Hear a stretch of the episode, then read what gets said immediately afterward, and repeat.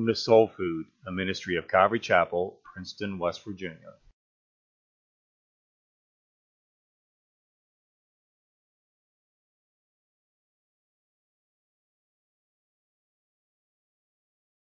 Raising kids can be a challenge.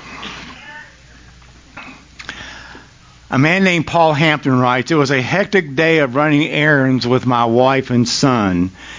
As if the stress weren't enough, my four year old son Christopher insisted on asking questions about everything. He told me how to drive better and then proceeded to sing every song that he knew. Finally, fed up with the incessant chatter, I made him an offer. I said, Christopher, if you'll be quiet just for a few minutes, I'll give you a quarter. Well, it worked. But when we stopped for lunch, I unknowingly began to harp on him. Christopher, sit up straight. Christopher, don't spill your drink. Christopher, don't talk with your mouth full. Finally, he gave me a serious look and said, Dad, if you'll be quiet for just a few minutes, I'll give you a quarter. Well, at least that father was trying to correct his son. Sometimes we can pay dearly for silence, and sadly, with all of King David's many great qualities, it would seem that his parenting skills were an abysmal failure. And that's what we're going to look at today. Verse 6, please. And his father never, had never rebuked him at any time by asking, Why have you done so? And he was also a very handsome man, and he was born after Absalom. This is a terrible indictment of David for his failure in fatherly discipline. It also happens to be one of the most important comments made anywhere in the Bible on the subject of raising children. The implication is that David should have been holding his sons accountable and that if only he had done so, Adonijah possibly would not have been living for the glory of a crown that was not his to claim. This rather telling comment on David's indulgent treatment of his son is consistent with the king's dealings with his other two older sons. When Amnon raped Tamar, we read that David was very angry, but he did nothing. And then when Absalom killed Amnon for in revenge for Tamar, well, you guessed it. Once again, David did nothing. David was a passive father. The problem is not what he did, but what he did not do. Parents who love their children, as David certainly did, understand how difficult it can be to deal firmly with unacceptable behavior. Some, like David, just try to avoid the conflict. They do not set or enforce boundaries with their children. But that will never work. As Proverbs 22:15 tells us that foolishness is bound up in the heart of the child, but the rod of correction will drive it far from them. Scripture teaches us, spare the rod and spoil the child. Of course, I heard of one kid who thought of a different interpretation. When his father quoted that to him, he said, Oh no, Dad, it means you are to spare the rod and instead spoil the child. So it is hardly surprising when these children grow up without valuing self control, but rather have a sense of self entitlement to do whatever they want to do. Children spared the experience of the frustration of not always getting their way when they are younger will not be well equipped when they are older to deal with reality. This is a failure of parental love. We are told that Adonijah was very handsome, and he was also the oldest living son. It is interesting that the Bible is generally cautious about the value of such external appearances. Now, it is not a sin to be too good looking. And even if it were, most of us in this room would still be pretty safe. So there's not, I'll wait. So there's not any virtue in ugliness. However, in other places, the Bible seems positive about the good looks of David and Esther. The thing we have to realize this morning is how powerfully appearances can deceive us. Scripture tells us also that Saul was a handsome young man, and there was not a man among the people of Israel who was more handsome than he. And yet Saul's life was an unmitigated disaster. Or as I've already mentioned, David's son Absalom. He was the Fabio of the Old Testament, or Brad Pitt today. And he let Absalom's beauty hit a violent, rebellious character. Of course, Brad Pitt is older than I am, so I guess my Hollywood references are a, a bit dated. Anyway, good looks and a favored status coupled with parental indulgence rarely is going to build a strong character. Neither do they instill wisdom, which is going to become evident later on in the story. Now, Adonijah may have enjoyed a happy childhood, but his father's lack of discipline eventually is going to lead that young man to commit high treason. These are all principles we can take straight in to the Christian home. Fathers and mothers have a responsibility to hold their children accountable for their actions. The question there in verse 6, why have you done so? is a good and often necessary question you should be asking your children. It forces children to explain their actions and hopefully to examine the underlying motivations of their hearts. It may also have the desired result of helping them see how sinful they are and how much they need a Savior. It also may help them to see the difference between living for their own pleasure and living for God's pleasure. Between kinging themselves, like we talked about last time, and instead living for the glory of God. Look at verse 7 with me. Now he had conferred with Joab the son of Zeruiah and with Abiathar the priest, and they allowed themselves with Adonijah. But Zadok the priest, Benaiah the son of Jehoiada, Nathan the prophet, Shimei, Rei, and the mighty men who belonged to David were not with Adonijah. Adonijah sacrificed sheep, oxen, and fattened steers by the stone of Zoheleth, which is beside En Rogel, and he invited all his brothers, the king's sons, and all the men of Judah, the king's servants. But he did not invite Nathan the prophet, Benaiah the mighty man, or his brother Solomon.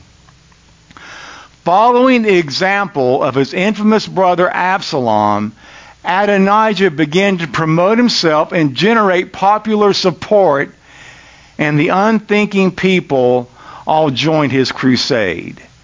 Step one involved in talking to the right people and getting them on your side. These days we call that networking. Adonijah targeted two key individuals whose support would greatly strengthen him and who, for different reasons, he may have expected to be sympathetic to his cause. So wisely, Adonijah got the support of both the army and the priesthood by enlisting Joab the general and Abiathar the high priest. Both of those men had served David for years and had stood with him during his most difficult trials, but now at the end, they are turning against him.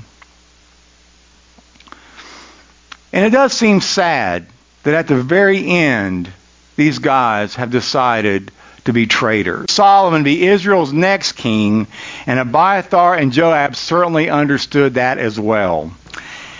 And though their, both their careers ended in disgrace, both of these men were key leaders. Joab was the commander of Israel's army, and for many years he had served as David's right hand man. Joab was the general who helped the king conquer Jerusalem and who suppressed every rebellion against his royal throne and who also protected David by assassinating his enemies. But Joab had also been responsible for the death of David's son Absalom, which went directly contrary to David's orders and which put him out of royal favor and also diminished his political influence. And so, in an astonishing move, David appointed Amasa as commander in place of Joab. Joab dealt with this difficulty by killing Amasa and taking control once again. Now, we are given the clear impression that in the end, Joab was still loyal to David's kingdom, but the relationship with David himself had become strained and difficult to say the least. So, perhaps he's thinking by aligning himself with Adonijah, Joab could once again regain his powerful position in the kingdom. Uh, Abiathar the high priest was also making a power grab. Like Joab, he was one of the king's old associates, a man who had been with David almost from the beginning.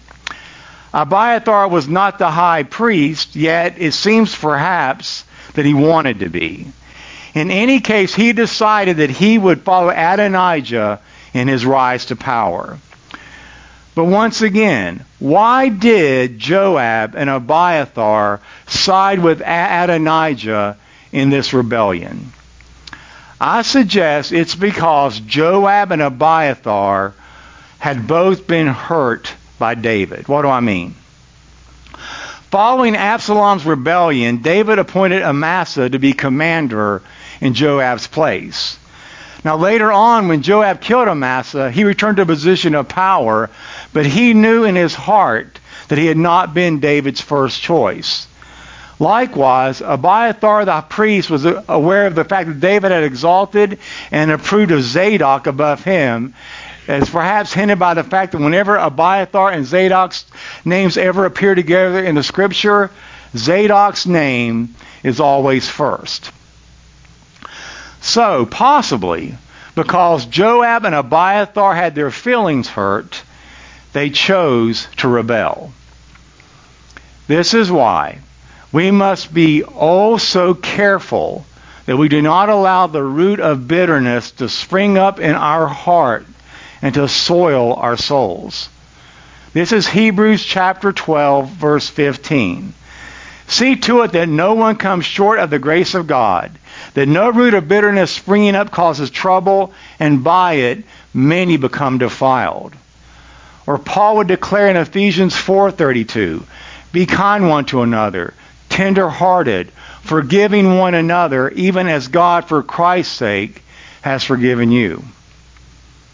This may be hard for some of you to hear, but no matter who has wronged you, no matter how they have wronged you, you must forgive them. If you don't forgive them totally and unconditionally, you will sooner or later be the one that's the worse for it. As your life will eventually become full of bitterness. And as I've said in the past, not forgiving someone is like drinking battery acid and then waiting for them to die. Never let someone who has done you wrong live rent free in your head like that. You're only hurting yourself and often those around you who truly do love you. But back to our text. Notice also who Adonijah was careful not to invite. He purposely ignored several other important leaders in the kingdom, including Zadok the high priest, Benaiah, the leader of the king's personal guard, Nathan the prophet, and all of David's mighty men. When you think about this list, Adonijah should have known that these group of people were the death knell to his hopes. He ignores both the prophet and the priest as he really didn't care what God thought about all of this. He then left out Benaiah, who was over the king's bodyguard, and the mighty men, who were the main officers over the standing army, and they represented the power base present in Jerusalem, who were still loyal to King David. They were a formidable combination. And so Adonijah's only hope was to speedily win the confidence and support of the people outside Jerusalem by staging a coup. This was now what he attempted to do. But what should Adonijah have done? Really, one of the best places for anyone to start in life is with the first question of the Westminster Shorter Catechism. Now, Adonijah didn't know that catechism, of course, but he could have learned the first principle from the law of Moses. And it is this man's chief end is to glorify God and enjoy Him forever. Adonijah had this exactly backwards. He was living for his own glory and his own enjoyment rather than for the glory and the pleasure of God. What makes this especially ironic is Adonijah's very name means the Lord is master. Yet Adonijah, Adonijah wants to be his own master, and thus he never submitted to the rule of God. To be more specific, he never submitted to the authority of the prophet, the priest, or the king that God had established in Israel. As we have seen, Adonijah conferred with Joab the general and Abiathar the priest. But he never conferred with the men who had the true God given spiritual authority in Israel, who were the prophet, the high priest, and the king. The reason that matters is because those men were the rightful leaders in Israel. And Adonijah was the very opposite of what his father David had been as the Lord exalted David and made him the king. Consider the portrait of Adonijah that we have seen in his high opinion of himself, his aspiration to be important, and his love of displaying his own importance. Also, notice this his gathering of like minded people around him and his avoidance of those who do not share his overrated view of himself. I'm glad that doesn't happen anymore. I say with tongue firmly planted in cheek. That also teaches us that the church can still suffer from unqualified leadership. When Peter the Great wanted to launch his Russian navy, he promoted three of his buddies to the high offices. He appointed them as admiral, vice admiral, and rear admiral, which might have not been a bad thing except the first two had never been on a boat. And the only boat the last guy had ever been on was when he crossed the English Channel as a passenger. I think there is kind of like an applicational spillover in the church today. In 1 Timothy 3, Paul lays down the qualification of church leaders. I think it's very telling that those qualifications almost totally stress godliness rather than giftedness and character rather than skill. So we should not delude ourselves into thinking that Adonijah is dead in the church today. He lives under different names. But we even find him in the New Testament in 3 John where we read that Diotrephes loves to be first. There are still Adonijahs who strut about the church even this morning. I'll never forget, at our last church, we went to a camp meeting. And as one of the speakers was walking up to the platform, he had a servant behind him carrying his Bible and his glass of water on a silver tray. I was hoping it was a comedy skit or an illustration. And he would get to the pulpit and say, Well, that's not how things should be. That didn't happen. Listen, if I ever ask any of you to do something like that, please just take me out into the parking lot and just beat the snot out of me. I would consider it a personal favor. Verse 11, please. Then Nathan spoke to Bathsheba, the mother of Solomon, saying, Have you not heard that Adonijah, the son of Haggith, has become king, and David, our Lord, does not know it? So now, please, let me give you advice and save your life and the life of your son Solomon. Go at once to King David and say to him, Have you not, my lord the king, sworn to your servant, saying, Solomon your son certainly shall be my king after me, and he shall sit on my throne? Why then has Adonijah become king? Behold, while you are still there speaking with the king, I will come in after you and confirm your words. At this critical moment in the history of Israel, one man understood exactly what was at stake. Nathan knew what would happen if Adonijah proved to be successful, and it would be that Bathsheba and Solomon would both be killed. For in ancient times, it was customary for a king to put to death all of his rivals. So the whole situation was a royal crisis. By trying to usurp the throne, Adonijah was threatening the royal succession, and with that, all the promises that God had made to the house of David. This was more than just a power struggle, it was a life and death conflict over the kingdom of God. Everyone had a destiny deciding choice, and it was simply this Which king are you going to serve? And that is the exact same question facing every one of us in this room this morning. Now, Nathan and Bathsheba chose to serve Solomon, and in choosing to serve Solomon, they were choosing to serve the kingdom of God as Solomon was God's appointed ruler. But it took courage for Bathsheba and Nathan to do what they did. Think about it. They could not know whether the old king had the strength or the will to even act as they had hoped. After all, he could die at any time. Where would that leave them? Might Adonijah hear of their loyalty to David? What would become of the prophet then and the mother of Solomon? Nathan and Bathsheba put their hope in the oath that David had made to Solomon's mother. And as I've been saying, that meant their hope was in the promise of God that stood behind David's oath. As Nathan will finish up what he's going to say to the king, the future of the kingdom and the future of Nathan and Bathsheba are all hanging in the balance. Somehow Nathan had learned of the festivities to which he had not been invited. Indeed, we're going to eventually see that he seems to know more about it than what we have yet even saw yet.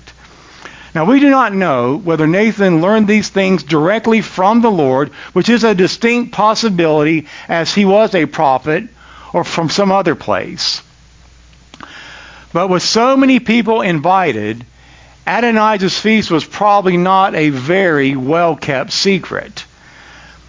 Of course, I've heard the only safe way to keep a secret is to just tell one person and then immediately kill them.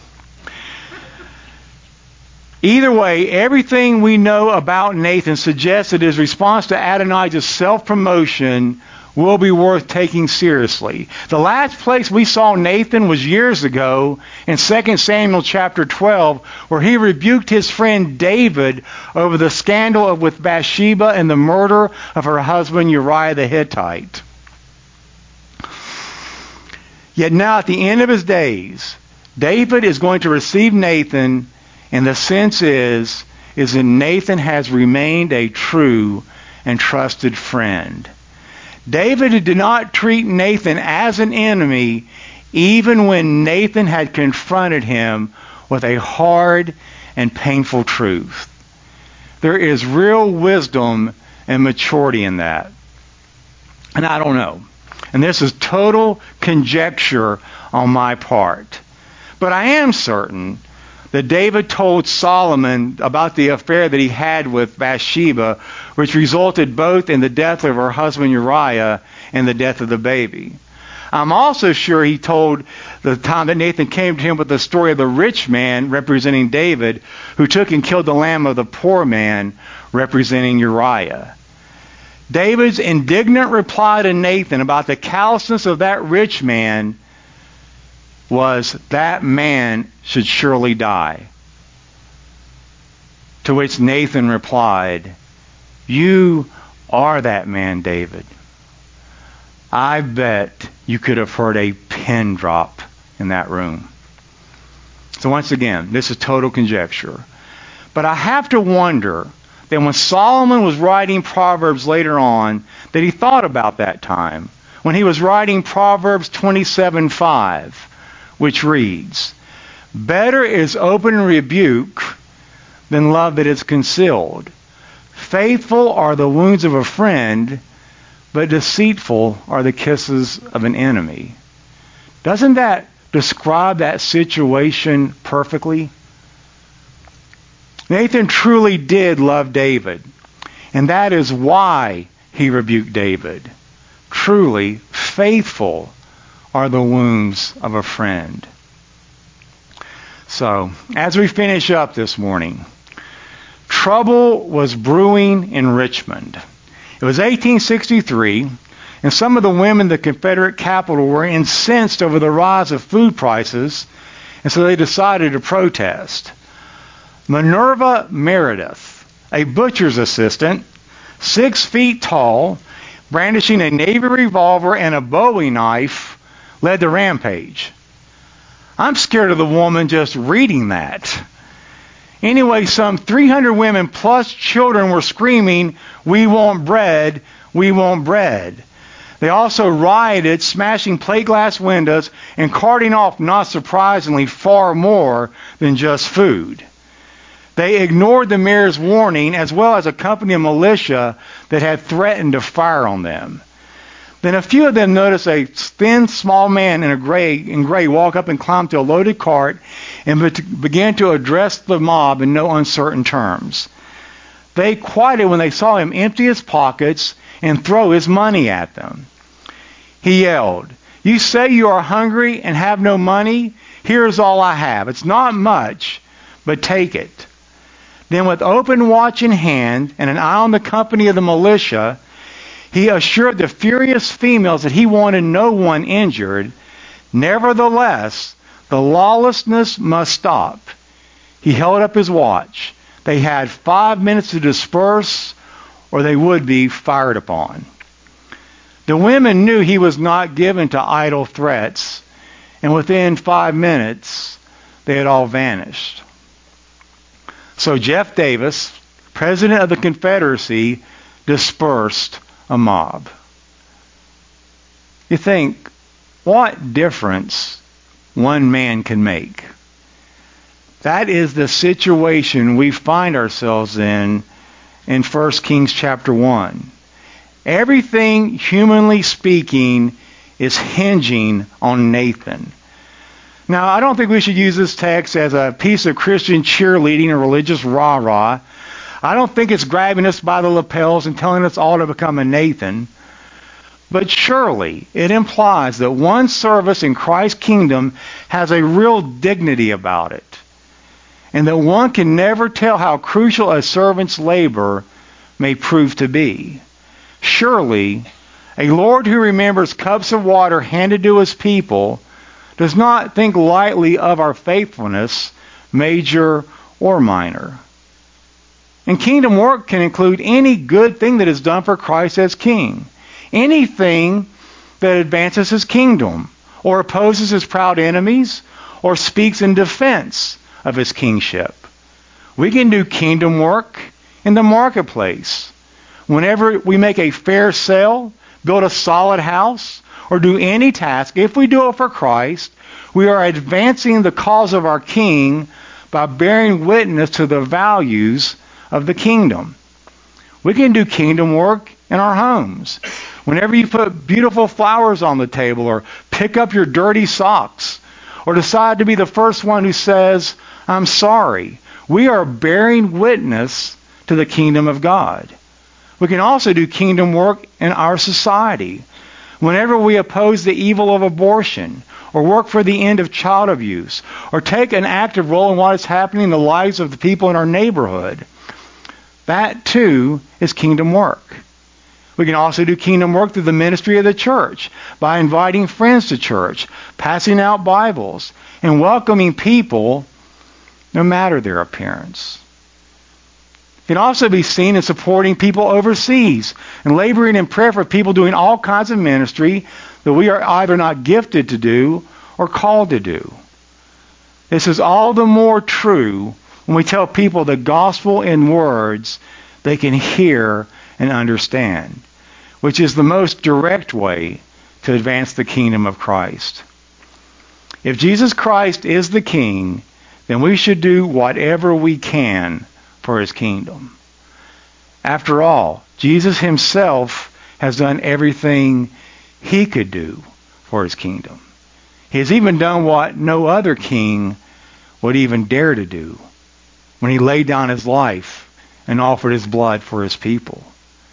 Given what he has done for us, it is only right for us to do whatever we can for him and his kingdom. As Matthew Henry said, whatever power, interest, or influence men have, they ought to improve it to the utmost to the preserving and advancing of the kingdom of the Messiah.